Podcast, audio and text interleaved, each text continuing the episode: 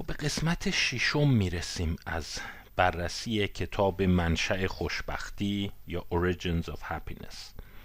یک قسمت بسیار مهمی از کتاب اختصاص پیدا کرده به بخش بخشی به نام بیماری های روانپزشکی.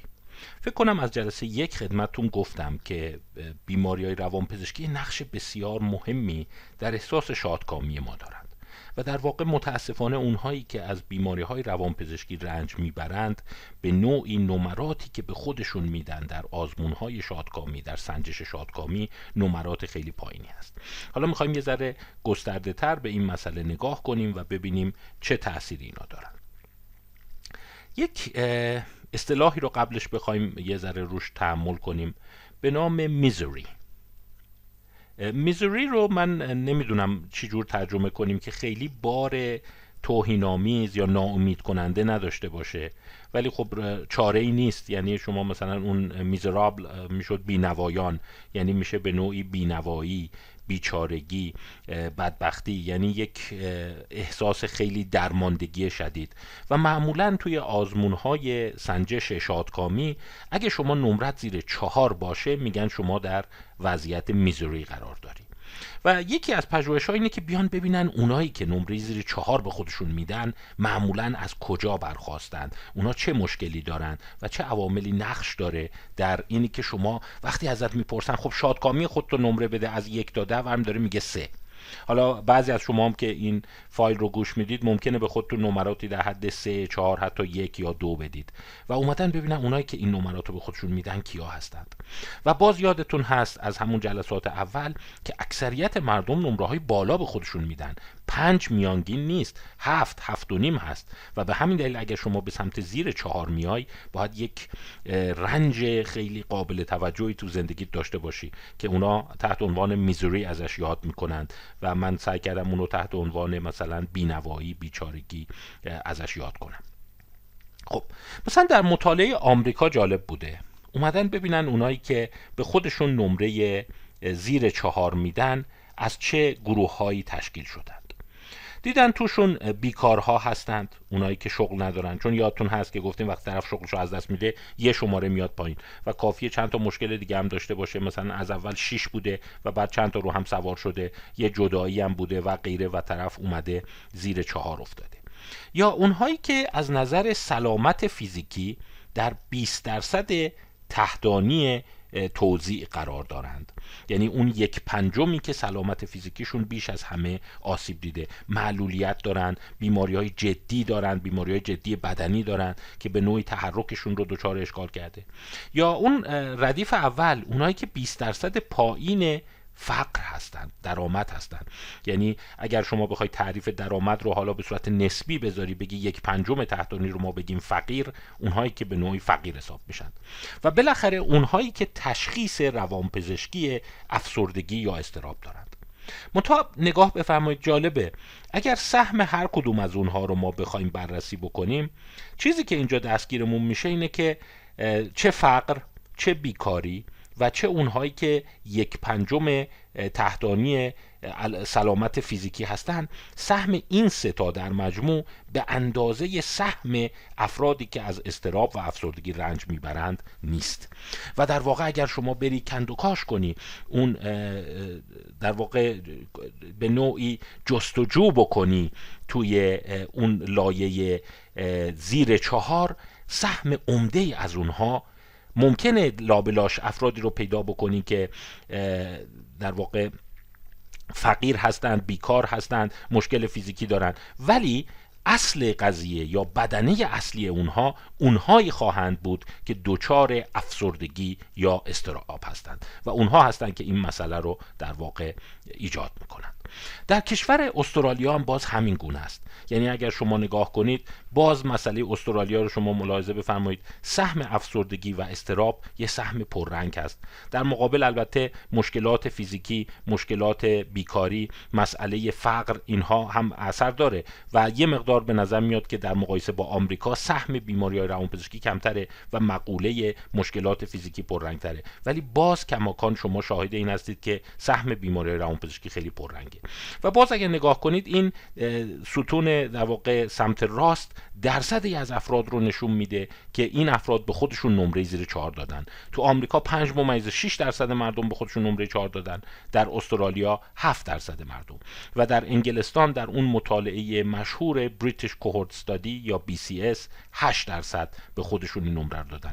و در واقع شما اگر نگاه بفرمایید توی گروه انگلستان خیلی مسئله بیماری روانپزشکی حتی پررنگتره. یعنی شما در نظر بگیرید سهم اونهایی که یک پنجم تحتانی از نظر درآمد هستند 22 صدم سهم بیکاران 17 صدم اونایی که 20 درصد تحتانی از نظر مشکلات جسمی هستن 38 صدم و در مقابل این دو ممیز 13 درصد تشکیل میده از این 8 درصد رو. پس به عبارت دیگه هم می‌تونیم بگیم اگر شما احساس می‌کنی نمرت زیر چهاره احتمال زیاد مشکل شما برمیگرده به مسئله افسردگی و استراب و بیماری های عمومی روانپزشکی. خب پس اینجا یک جایگاه عجیبی برای روانپزشکی پیدا میشه. یک جایگاهی که فلاسفه جامعه شناسان اقتصاددانا سیاستمدارا متخصصین بهداشت روان همه اینها باید به نوعی به اون بپردازن و اونم اینه که به نظر میاد بیماری های روانپزشکی و خوشبختی در تقابل با هم هستند. حالا اونهایی که دارن این فایل رو گوش میدن قاعدتا یه درصدی احتمالا مبتلا به بیماری های روانپزشکی هستند. چون توضیح اینها در جامعه به گونه هست که شاید تا یک چهارم افراد یک پنجم افراد به نوعی دچار استراب افسردگی باشند. ممکنه این براشون یک پیام ناامید کننده باشه. ولی خب جواب اینه که راههایی برای اصلاح این وجود داره و اگر بیماری روانپزشکی اصلاح بشه قسمت زیادی از احساس شادکامی و رضایت افراد در زندگی برمیگرده. من بیشتر می‌خوام این تاکید رو بکنم که کمک زیادتری باید به بیماران روانپزشکی بشه و جامعه سیاستمداران اونایی که بودجه ها دستشونه اونایی که تصمیم گیری می‌کنن تصمیم گیری های کلان برای کشور می‌کنن باید حواسشون باشه. ممکنه که ما فکر کنیم که برای افزایش خوشبختی مردم فقط یه سری شاخص های اجتماعی مثل شغل و اشتغال و اینا مهمه. ولی برای اینکه لاقل افراد از اون حالت میزوری از اون حالت خیلی ناراحت کننده در بیان بایستی بیماری روانپزشکی هم کنترل بشه. در کشور انگلستان که سرآمد بهداشت روان هست میگن فقط 13 درصد بودجه بهداشتی. تکرار می‌کنم 13 درصد بودجه بهداشتی به سلامت روان اختصاص داره و بقیه کشورها همه پایین تر از 13 درصدن. یعنی شما در حد 3 4 درصد در مقایسه با کل بودجه پزشکی. در صورتی که مشاهده این هستیم که چقدر مقوله استراب و افسردگی در احساس شادکامی افراد اثر داره. یه مقاله نگاه کنیم. اینا توی کتاب نبود ولی فکر کردم این مقاله رو برای اینکه به نوعی معید کتاب باشه. چون من یه ذره شک کردم. گفتم خب شاید داره یه بازارگرمی می‌کنه می‌خواد بگه که اون پایین پایین که میری افراد اگر خیلی احساس درماندگی می‌کنن احساس می‌کنن تو زندگیشون شاد نیستند این مال بیماری روانپزشکیه و خیلی فکر نکن که اونایی که بیکارن و درآمد پایین دارن هم میشه توی اون لایه هایی قرار می‌گیرن که از نظر ذهنی و درونی احساس بیکارگی می‌کنن. نه. اونایی اون پایین قرار می‌گیرن که به نوعی اختلال روانپزشکی رو دارن تجربه می‌کنن. البته اینم بهتون یه هشدار بدم. من این بحث رو اینجا تموم نمی‌کنم. من هنوز انتقاد دارم و قرار بر اینه که وقتی ما کتاب ها رو می‌خونیم به دیده انتقادی بهش نگاه کنیم نه به دیده که هرچی میگه در بست بپذیریم. و منم در این توضیحات سعی نمی کنم که فقط کتاب رو برای شما خلاصه کنم. می‌خوام یه جاهایی در جهت تایید و گاهی در جهت نفیش هم به شما مطالب ارائه بدم. مثلا یکی از مطالعات جالب هست. Anxious or depressed and still happy. آیا افسرده و مضطربی و هنوز شاد؟ و این چرا اهمیت داره؟ اینم برای اینکه یکی از اون مطالعات آینده نگر بوده و در واقع مطالعه بوده که در هلند انجام شده. هلندی ها از نظر بهداشت روان جز جاهای خیلی پیشرفته هستند و یه مطالعه دارن به نام نستا که خلاصه هست از Netherlands Study of Depression and Anxiety که در طی این مطالعه افراد رو در زمان صفر و بعد دو سال بعد چهار سال بعد و 6 سال بعد دنبال کردند. یعنی افرادی رو که دچار حالتهای استراب و افسردگی بودن. من یه خبر بدترم بهتون بگم. ببینید اگر این سهمی که ما برای بیماری های روانپزشکی در احساس عدم شادکامی در نظر گرفتیم این بخش رو روانپزشکان دستیاران روانپزشکی اونایی که رشتهشون روانشناسی بالینیه خواهش می‌کنم با دقت گوش بدن. گفتیم تازه نقش افسردگی و استرابه. یعنی ما چند اختلال عمده روانپزشکی رو از مطالعه کنار گذاشتیم. یعنی اسکیزوفرنی اختلال دو قطبی و موارد شدید روانپزشکی. اونایی که معمولا بستری های مکرر و دراز مدت دارند یعنی اونا رو توی این مطالعات تازه لحاظ نکردن. اگر اونا رو لحاظ می‌کردن حتی این نمرات بدتر می‌شد. ولی چون شیوع اونا کمه و در این حال جمعیت هایی هستند که به راحتی قابل دسترسی نیستند و توی مطالعات اپیدمیولوژی همه گیرشناسی شرکت نمی کنند به نوعی سهم اونا تازه از توی اینها حذف شده. اینجا فقط اومده استراب و افسردگی رو دیده. چیزی که گفتم عرض کردم تا 20 25 درصد مردم ممکنه از اون رنج ببرند. خب اینجا رو نگاه کنیم. یافته هاش بسیار جالبه. این طرف ما چند حالت مختلف رو در این در واقع نمایه این شکل داریم. شکل اسلاید 64 قرمز یعنی completely or very unhappy. و صورتی یعنی quite unhappy. یعنی تقریبا اونایی که به خودشون زیر چهار نمره میدند یعنی قرمز و صورتی جمع اونایی است که زیر چهار به خودشون نمره میدن. اون آبیه مثلا چهار تا شیش نمره میدن و اون آبیه در واقع نیلی رنگ آبی بین خیلی آبی روشن و آبی تیره اونایی هستن که مثلا 6 تا 8 به خودشون نمره میدن و اون کاملا آبی سرمه 8 تا 10 به خودشون نمره میدن. آبی سرمه یعنی completely or very happy. کاملا خوشبخت یا خیلی خوشبخت. خب حالا نگاه کنید. این جمعیت عادیه. تو جمعیت عادی اگر شما ملاحظه بفرمایید یه چیزی حدود 60 درصد مردم به خودشون نمرات توی هلند نمره completely or very happy دادن. این هم جالبه چون در واقع هلند هم جزء اون بالاست جزء اون کشورهای مرفه خوشبخت اروپایی حساب میشه و جزء اونایی که یکی از بهترین شاخص های سلامت روان رو داره. و همین 60 درصد مردم هلند معتقدن که کاملا خوشبختن یا خیلی خوشبختن. این گروه کنترل هست. یک چیزی حدود نگاه کنید 35 درصد دیگه هم میگن خوشبختن. در واقع آره quite happy. و یه درصدی شاید 5 6 درصد 10 درصد میگن که در واقع نه خیلی خوشبختن نه بدبختن. و یک نوار باریکی رو شما نگاه کنید که شاید مثلا دو سه درصد باشه که اون میزری ها اونایی که گفتم حالت زیر چهار به خودشون نمره میدن رو تشکیل میده. پس جمعیت عادی نگاه کنید توضیحش همچین چیزیه که شما در سمت چپ این ستون سمت چپ می‌بینید. حالا این ستون چیه؟ گفتم یه مطالعه بوده که 6 سال طول کشیده. میگه اگه تو زندگیت بیماری افسردگی و استراب گرفتی ولی در زمان 6 یعنی سال ششم مطالعه دیگه اونو نداری. ببین همینی که تو عمرت افسردگی و استراب گرفته باشی یه مقدار این احساس کاملا خوشبخت بودن رو از 60 درصد نصف می‌کنه میشه 30 درصد. و سهم اینه که نه خیلی خوشبختم نه بدبختم رو تا یه حدی بیشتر می‌کنه. و البته اونی که ای خوشبختم رو زیاد کرده یعنی سهمش جبران شده. ولی نگاه کنید اون لایه‌ای که ما به عنوان لایه درمانده یا بینوا زیر چهار به خودشون نمره میدن ببین سه چهار برابر شده. همینی که قبلا طرف طی این 6 سال یکی از اختلالات استراب یا افسردگی داشته باشه. اینجا افرادی هستن که زمانی که ازشون راجع به خوشبختی پرسیدن گفتن آره الان ما اختلال استرابی داریم. حالا اختلالات استرابی مثل حمله پانیک، استراب فراگیر، حالتهای وسواسی رو هم جزش حساب کردن یا استراب اجتماعی داریم. و ببینید ناگهان این کمربند زیر چهار حالا میگم میزری بگیم بینوایی بیچارگی یه دفعه شده 20 درصد. و این ستون ستون یکی مونده به آخر از سمت راست اونایی که دچار افسردگی هستند در زمانی که ازشون سوال شده. و اگه شما هم استراب داری هم افسردگی داری این ستون رو نگاه کن. یه ذره آدم نگران میشه. فقط یه درصد کمی شاید پنج درصد. گفتن کاملا خوشبختیم. و به همین دلیل که شاید اسم مقاله این رو توضیح بده که میگه استراب و افسردگی داری و هنوز فکر می‌کنی خوشبختی. بیا نوعی در واقع نشون میده که استراب و افسردگی باعث میشه احساس کاملا خوشبخت بودن چقدر کم بشه. از 60 درصد افت کرده به 4 5 درصد.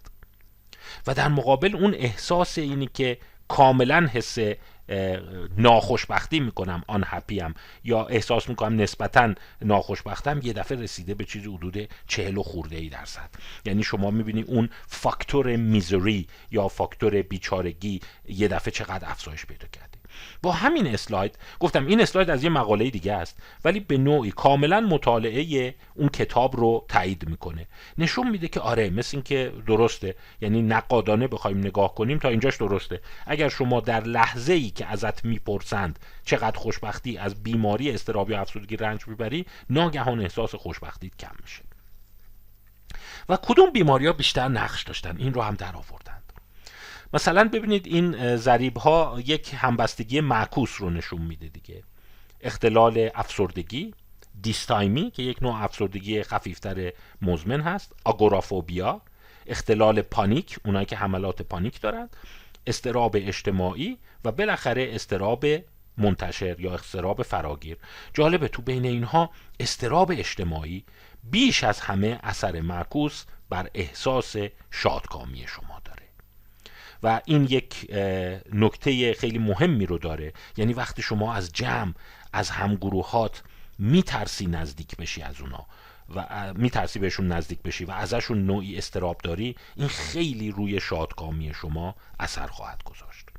تا اینجای کار یک پژوهش داره ارزش و اهمیت مداخلات روانپزشکی رو نشون میده. یعنی اگر شما میخوایی اون افرادی که لایه های خیلی پایینتر جامعه از نظر خوشبختی هستن رو نجات بدی باید یه فکری برای اختلالات روانپزشکیشون بکنی. خب من گفتم ببینم بازم جای دیگه هم همین حرف رو تایید می‌کنه. این توی هلند بود. مطالعات غربی دیگه چی میگن؟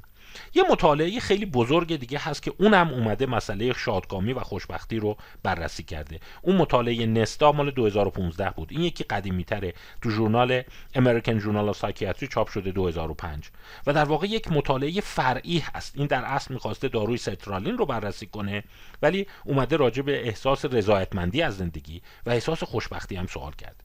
و افرادی که توی این مطالعه شرکت کردن ببین اختلالات مختلفی داشتن. افسردگی بوده. افسردگی double یعنی هم افسردگی مزمن و هم در واقع هم dysthymia و افسردگی حاد داشتن.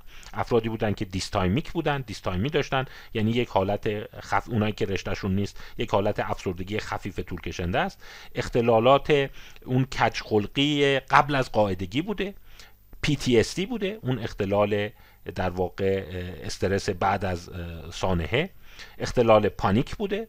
اختلال فوبی اجتماعی بوده و بالاخره اختلال OCD یا وسواس. یافتهاش توی همین اسلاید دیده میشه. حالا من یک کمی راجع به این اسلاید توضیح بدم. این اسلاید 67 میشه. مقدار این نوشته ها رفته زیر عکس ها اسلاید 67 این ویژگی رو داره که بیماری های مختلف رو اینجا برای شما چیده. اینجا افسردگی رو دارید. اینجا افسردگی به اضافه دیستایمی رو دارید. اینجا دیستایمی هست. اینجا اصطلاحا همون اختلال کچخلقی قبل از قاعدگی رو دارید. اینجا PTSD اختلال پانیک فوبی اجتماعی. اون یه در واقع نوعی از استراب اجتماعی میشه که افراد از جمع خیلی استراب دارن از حضور در جمع میترسن و بالاخره OCD هست. حالا دو ستونش خیلی اهمیت داره. اونی که به قرمز شما می‌بینید و سبز. اول سبز رو توضیح بدم. این این ورم نوشته درصد. میگه سبزه یعنی درصدی از افرادی که این اختلال را دارند. خب یعنی شما مثلا دچار اختلال پانیک هستی اختلال وسواس هستی. درصدی از اون آدم ها که میزان خوشبختی و رضایتمندیشون از زندگی در حد میانگین افراد طبیعی است. یعنی اگر شما مثلا فکر کنید افراد طبیعی میان به خودشون هفت و نیم نمره میدن ده درصد پایین و بالای اونو گرفتن. مثلا فرض کن طرف از هفت مثلا از نظر جمعیتی ها نه از نظر نمره که دادن. ده درصد اون جمعیتی که نمره میانگین رو دارند رو مقایسه کرده. فقط ببینید یعنی پیام سادش اینه اگر شما مثلا اختلال PTSD دارید یه چیزی حدود فقط 7 درصد شما از نظر احساس شادکامی تو میانگین اون جامعه میافتید. یا اختلال پانیک خب وضع بهتره. یه چیزی حدود سی درصدتون مثل میانگین اون جامعه خواهید بود. ولی ستون مهمتر این ستون قرمزه. این ستون قرمز یعنی چی؟ یعنی میزان شادکامی شما دو انحراف از معیار دو استاندارد دیوییشن پایینتر از نرمال جامعه باشه. سبز یعنی تو نرمال بیفتی. پس ببین قرمزه چقدر چیزه. یعنی اگر کسی افسردگی ماژور داره یا دیستایمی داره و از اون بدتر دیستایمی به اضافه افسردگی ماژور داره بیش از 80 درصدشون نمره ای که به خودشون میدن اون نمره است که دو انحراف معیار پایینتر از نمره میانگین جامعه است. یعنی تقریبا میفتن توی اون دسته میزری اون دسته ناکامی. و شما معنی دیگهش اینه که اوه اوه ببینید اینا چقدر در واقع از رضایتمندی از زندگیشون دچار اشکال هستند و این نمونه یه چیز دیگر هم به شما نشون میده. اون اختلالایی که خیلی بیش از همه بر روی شادکامی شما اثر می‌ذارند پس در این مطالعه افسردگی بوده. در صورتی که توی اون مطالعه هلندیا بیشتر استراب اجتماعی بوده. و البته بعضیاش کمتر اثر می‌ذارن یعنی شما مثلا نگاه کنید شاید مثلا اختلال وسواسی جبری اونقدر مختل نکرده یا اختلال پانیک.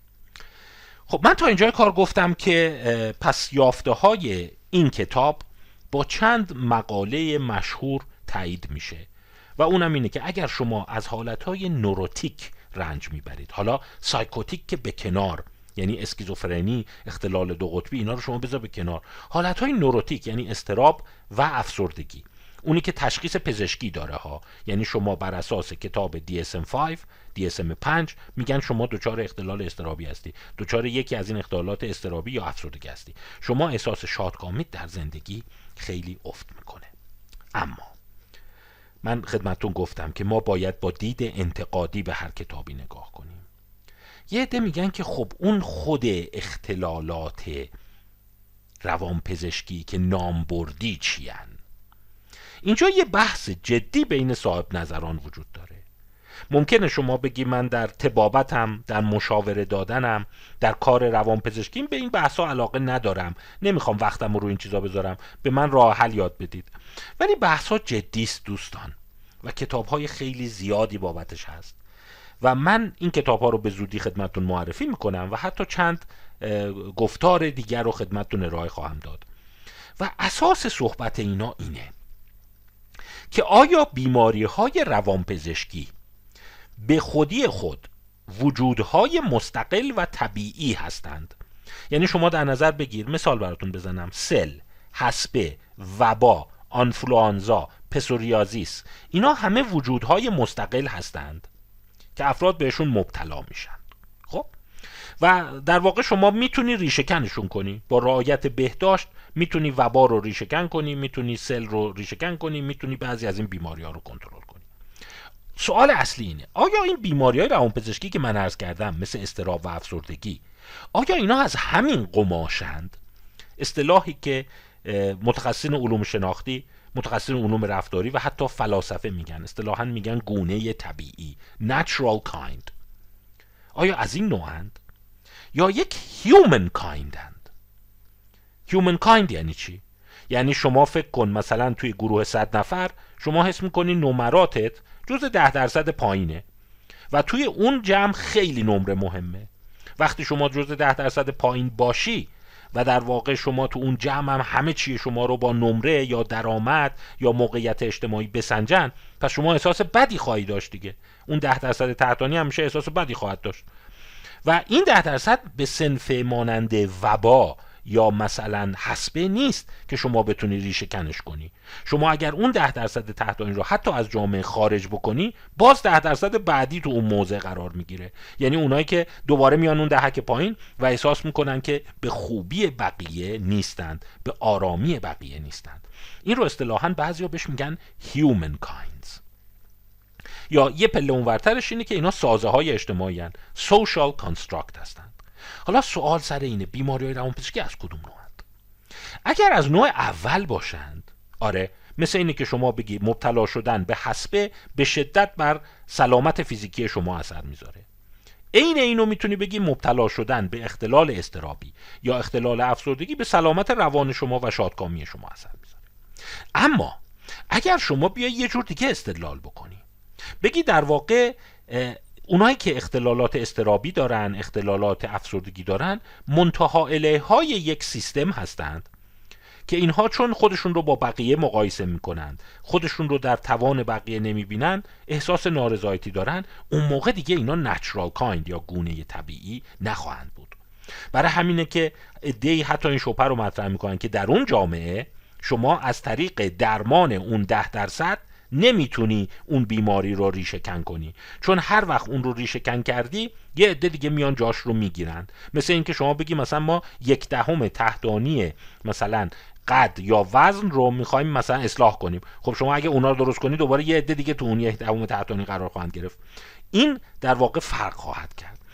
و کتاب هایی هستن که به این پرداخته. مثلا کتاب متیو بل ملانکولیا The Western Malady این کتاب رو من معرفی خواهم کرد. کتاب بسیار خواندنی است. متیوبل فیلسوفه ولی این سوال این مطالبی که خدمتتون عرض کردم در قالب یک سوال مطرح کرده که ملانکولی آیا ملانکولی چون می‌دونید ملانکولی اصلا سمبل بیماری های خلقی است. و بنا به روایاتی و بنا به ادعاهای 2500 تا 2700 سال پیش گزارش شده. حالا آیا این یک بیماری از قونه طبیعی است؟ یا اینی که یک سازه اجتماعی است. متیو بل تو این کتاب به اون پرداخته. یا کتاب دیگه ای The Loss of Sadness. این چون یه مقدار دیگه تاریخ از روش گذشته و چند بار من این جای دیگه بهش اشاره کردم توی دستور معرفی نمی‌ذارم ولی بخونیدش کتاب خوبیه. The Loss of Sadness. از دست دادن غمزدگی یا غمگینی. و اون تیتر تحتانیش نگاه کنید How Psychiatry Transform Normal Sorrow into Depressive Disorder. یعنی چگونه روانپزشکی باعث می‌شد که یعنی شما اینجوری درک کنی که غمزدگی عادی تبدیل بشه به اختلال افسردگی. اینا ضد روانپزشک نیستند دوستان. اینا مدعی هستند که اختلالات روانپزشکی از گونه هایی مثل دیابت و در واقع حسبه و سل و اینا نیستند. اینا سازه های اجتماعی هستند. بیفور پروزک باز یکی از کسایی که به این قضیه خیلی دامن زد ادوارد شورتر هست. ادوارد شورتر باز رشتهش تاریخه. ولی خیلی قشنگ این شکلگیری تفکر اینی که ما به کیا میگیم افسرده رو مطرح کرد. به همین دلیل صحبت بر سر اینه که افسردگی آیا یک بیماری طبیعی ذاتی است که تو افراد پیدا میشه؟ یا اینی که نه در واقع همان درماندگی و بیچارگی است که اصطلاحا پزشکی شده medicalize شده. مثلا کتاب دن بلیزر The Age of Melancholia. و در واقع صحبت اینها اینه. یه جور بخوام خیلی کلی و یه جور با اقماز از شما اگر شما اقماز کنید یه مقدار تخفیف بدید به من به زبان ساده حرفشون اینه که در واقع حس بد ناکامی عدم خوشبختی یا همون لغت میزوری این کتاب سمت چپ رو نگاه کنید Demedicalizing Misery که حالا میزوری چی هست؟ جای سواله. میگه میزوری اون بیچارگی بدبختی اذیت شدن ناراحتی ناخشنودی ناخوشبختی مثل انرژیه که از شکلی به شکل دیگر در میآید. و ممکنه شما بیای اینو تو قالب بیماری روانپزشکی ببینیش. ممکنه تو قالب یه سری بیماری های دیگه ببینی. ممکنه تو قالب نارضایتی اجتماعی ببینی. ممکنه تو قالب رفتارهای نابهنجار ببینی. و در واقع امثال ادوارد شورتر یا این خانم جوان مونکریف که خیلی تند میتازه ادعاشون اینه که میزوری مثل انرژی به شکلی به شکل دیگه در میاد که گاهی اوقات خودش رو می‌تونه بنا به شرایط اجتماعی و سیستم حاکم پزشکی به صورت اختلالات روانپزشکی نشون بده. و این کتابش خواندنی است ولی از اونایی که واقعا باید با نقد و کلنجار و گاهی اوقات مباحثه بخونیدش. چون یه زمانایی حس می‌کنی که این داره چی میگه؟ اصلا یه جوری demedicalizing misery psychiatry psychology and the human condition. روانپزشکی روانشناسی و شرایط انسان.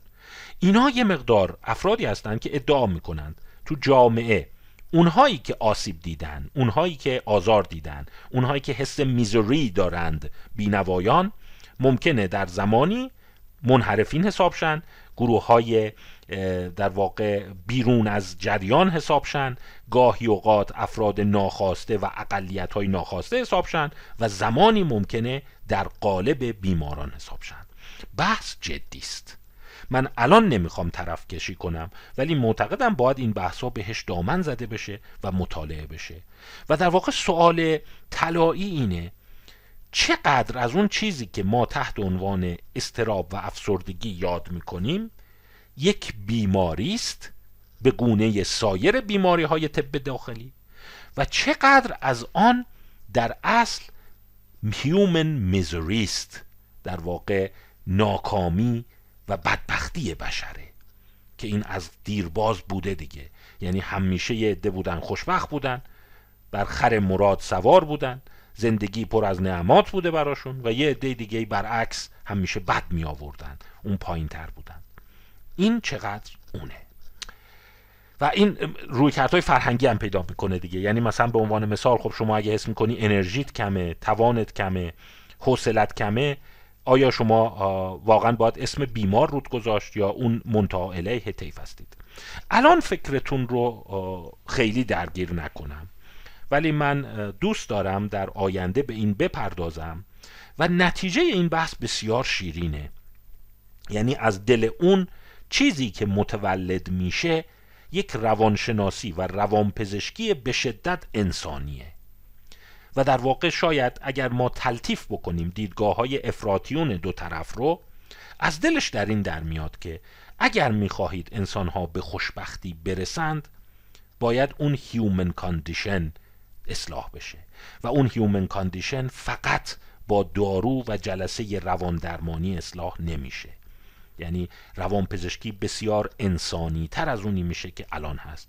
یعنی شما حالا خواهید دید چند اسلاید بعد توضیح خواهم داد. وقتی در جامعه اعتماد نیست احساس عدالت نیست احساس رضایتمندی و در واقع پذیرش از اون نهادهایی که باید خدمات بدن سرویس بدن نیست در اون صورت افراد احساس misery می‌کنند که بخششون علائم روانپزشکی نشون میدن درست داروهای روانپزشکی کمک می‌کنه اون علائم کم بشه. ولی هیچگاه نمی‌تونه به درمان misery منجر بشه. و در واقع علم روانپزشکی باید اون دستور خودش رو از حذف اختلالات اضطراب و افسردگی تغییر بده به اصلاح human condition و رسیدن انسان ها به شادکامی که اون موقع دیگه مداخلات خیلی متنوع و خیلی پیچیده تر میشند و یه عده دارن اعتراض می‌کنند میگن اگر شما حس می‌کنی که اونایی که نمرات پایین خوشبختی میارن اضطراب و افسردگی دارن پس لابد هم می‌خوای اضطراب و افسردگی ها رو بهشون دارو بدی بفرستشون جلسات CBT all we have to fear. این کتاب یه مقدار افراطیه جروم ویکفیلد نوشته و آلن هورویتس. که Psychiatric Transformation of Natural Anxieties into Mental Disorders که در واقع باید حواسمون به اون Human Condition باشه. Human Condition رو شما اصلاح کن و بعد شما خواهید دید که چقدر احساس خوشبختی و رضایت افزایش پیدا می‌کنه. یک نگرش ممکنه بعضی متهمش کنن رومانتیک به سلامت روان و روان پزشکیه. ولی من حس می‌کنم که بسیار رگه هایی از حقیقت توش وجود داره. اون 25 درصدی که احساس misery در زندگی می‌کنن شما اونا رو با درمان های معمول روان پزشکی بیا دارو بخور فلوکستین بخور سیتالوپرام بخور نمی‌تونی به خوشبختی تبدیل کنی. یعنی از اون راه نمیشه خوشبختی خلق کرد. خوشبختی از پارامترهای دیگه خلق میشه که تا الان یه سریاش رو گفتم چند تای دیگه هم مونده که تو فایل های بعد اشاره خواهم کرد. خب اجازه بدین چند دقیقه هم راجع به یه پارامتر دیگه صحبت کنم به نام جرم. یه بحث کوتاهه و یه مپس به غیر از این باقی خواهد موند. که چیزی هم که هست اینه که به نظر میاد جرم هم همونطور که گفتیم افرادی که جرم مرتکب میشند و پرونده قضایی پیدا می‌کنند. حالا به خاطر سرقت زد و خورد نمی‌دونم نزاع خیابانی و غیره. اینها هم احساس خیلی پایینی از رضایتمندی در زندگی درشون شکل می‌گیره. منتها یافته قشنگی که اینجا داریم اینه. ما در اینجا این یافته هم داریم که در واقع این جزء اون اسلایدیه که چند جلسه قبل خدمتتون معرفی کردم که عوامل مختلف بود. دیدیم که سلامت هیجانی نقش بسیار پررنگی داشت. اینکه تنها نباشی و شریک داشته باشی تو زندگیت حالا همسر یا شریکی که باش زندگی می‌کنی عوامل خیلی مهم بودن. درآمد رو داشتیم شغل رو داشتیم و این هم سابقه مجرمیته که اگه نداشته باشی خیلی شرایط بهتری رو خواهی داشت. به نوعی به نظر میاد این هم شبیه همون اثرات بیکاریه. یعنی افراد حس می‌کنن بخشی از عمرشون رو از دست دادن. منتها یک اسلاید دیگه شماره 74 داریم که یافته جالب توش بود. که در واقع رفتارهای مجرمانه با کدام یک از اون سگانه های کودکی ارتباط دارند؟ یادتون هست یکیش بود هوشی و تحصیلی. اون اینتלקچوال بود. یکیش رفتاری بود بخوام و یکیش عاطفی و هیجانی. خب چیز جالبی که هست اینه که فقط یه اشاره مختصر به این بکنم. یه مقدار خلاف اون چیزی که آدم انتظار داره. خب و اونم اینه که اگر خب شما هوشت بالا باشه امکان اینی که سابقه در واقع مجرمیت پیدا کنی مختصری کم میشه.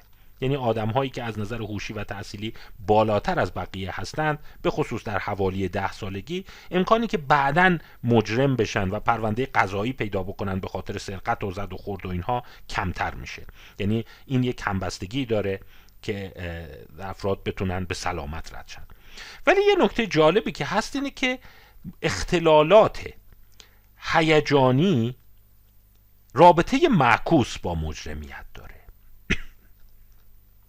یعنی اینجا اختلالات هوشی رابطه مستقیم با مجرمیت داره. یعنی اگر شما اینتלקچوال پرابلم داشته باشی مثلا کم هوش باشی تو آزمون های تکامل هوشی و ذهنی پایین نمره بیاری باعث افزایش مجرمیتت میشه و هر چقدر هوش و تحصیلات بالاتر و بهتری داشته باشی مجرمیتت کم میشه.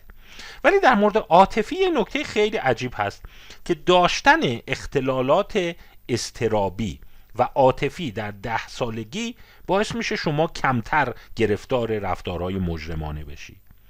یعنی اون بچههایی که یه ذره استراب دارن دلشوره دارن غمگینن وسواس دارن اونا کمتر مجرم میشن تا اون بچههایی که خیلی آرامش در واقع عاطفی هیجانی دارن. یعنی یه جایی به نظر میاد نداشتن استراب نداشتن افسردگی اینی که من خیلی آرومم خیلی مسلطم به هیجاناتم تو رفتارهای مجرمانه به ضرر طرف تموم میشه. شاید به این دلیله که خب از قانون نمیترسه از مقامات نمیترسه از گرفتاری نمیترسه و رفتارهای در واقع ضد اجتماعی بیشتری ازش سر می‌زنه. فکر کنم این نکته رو فقط بدونید خوبه و اینی که سابقه مجرمیت باعث کاهش احساس شادکامی میشه.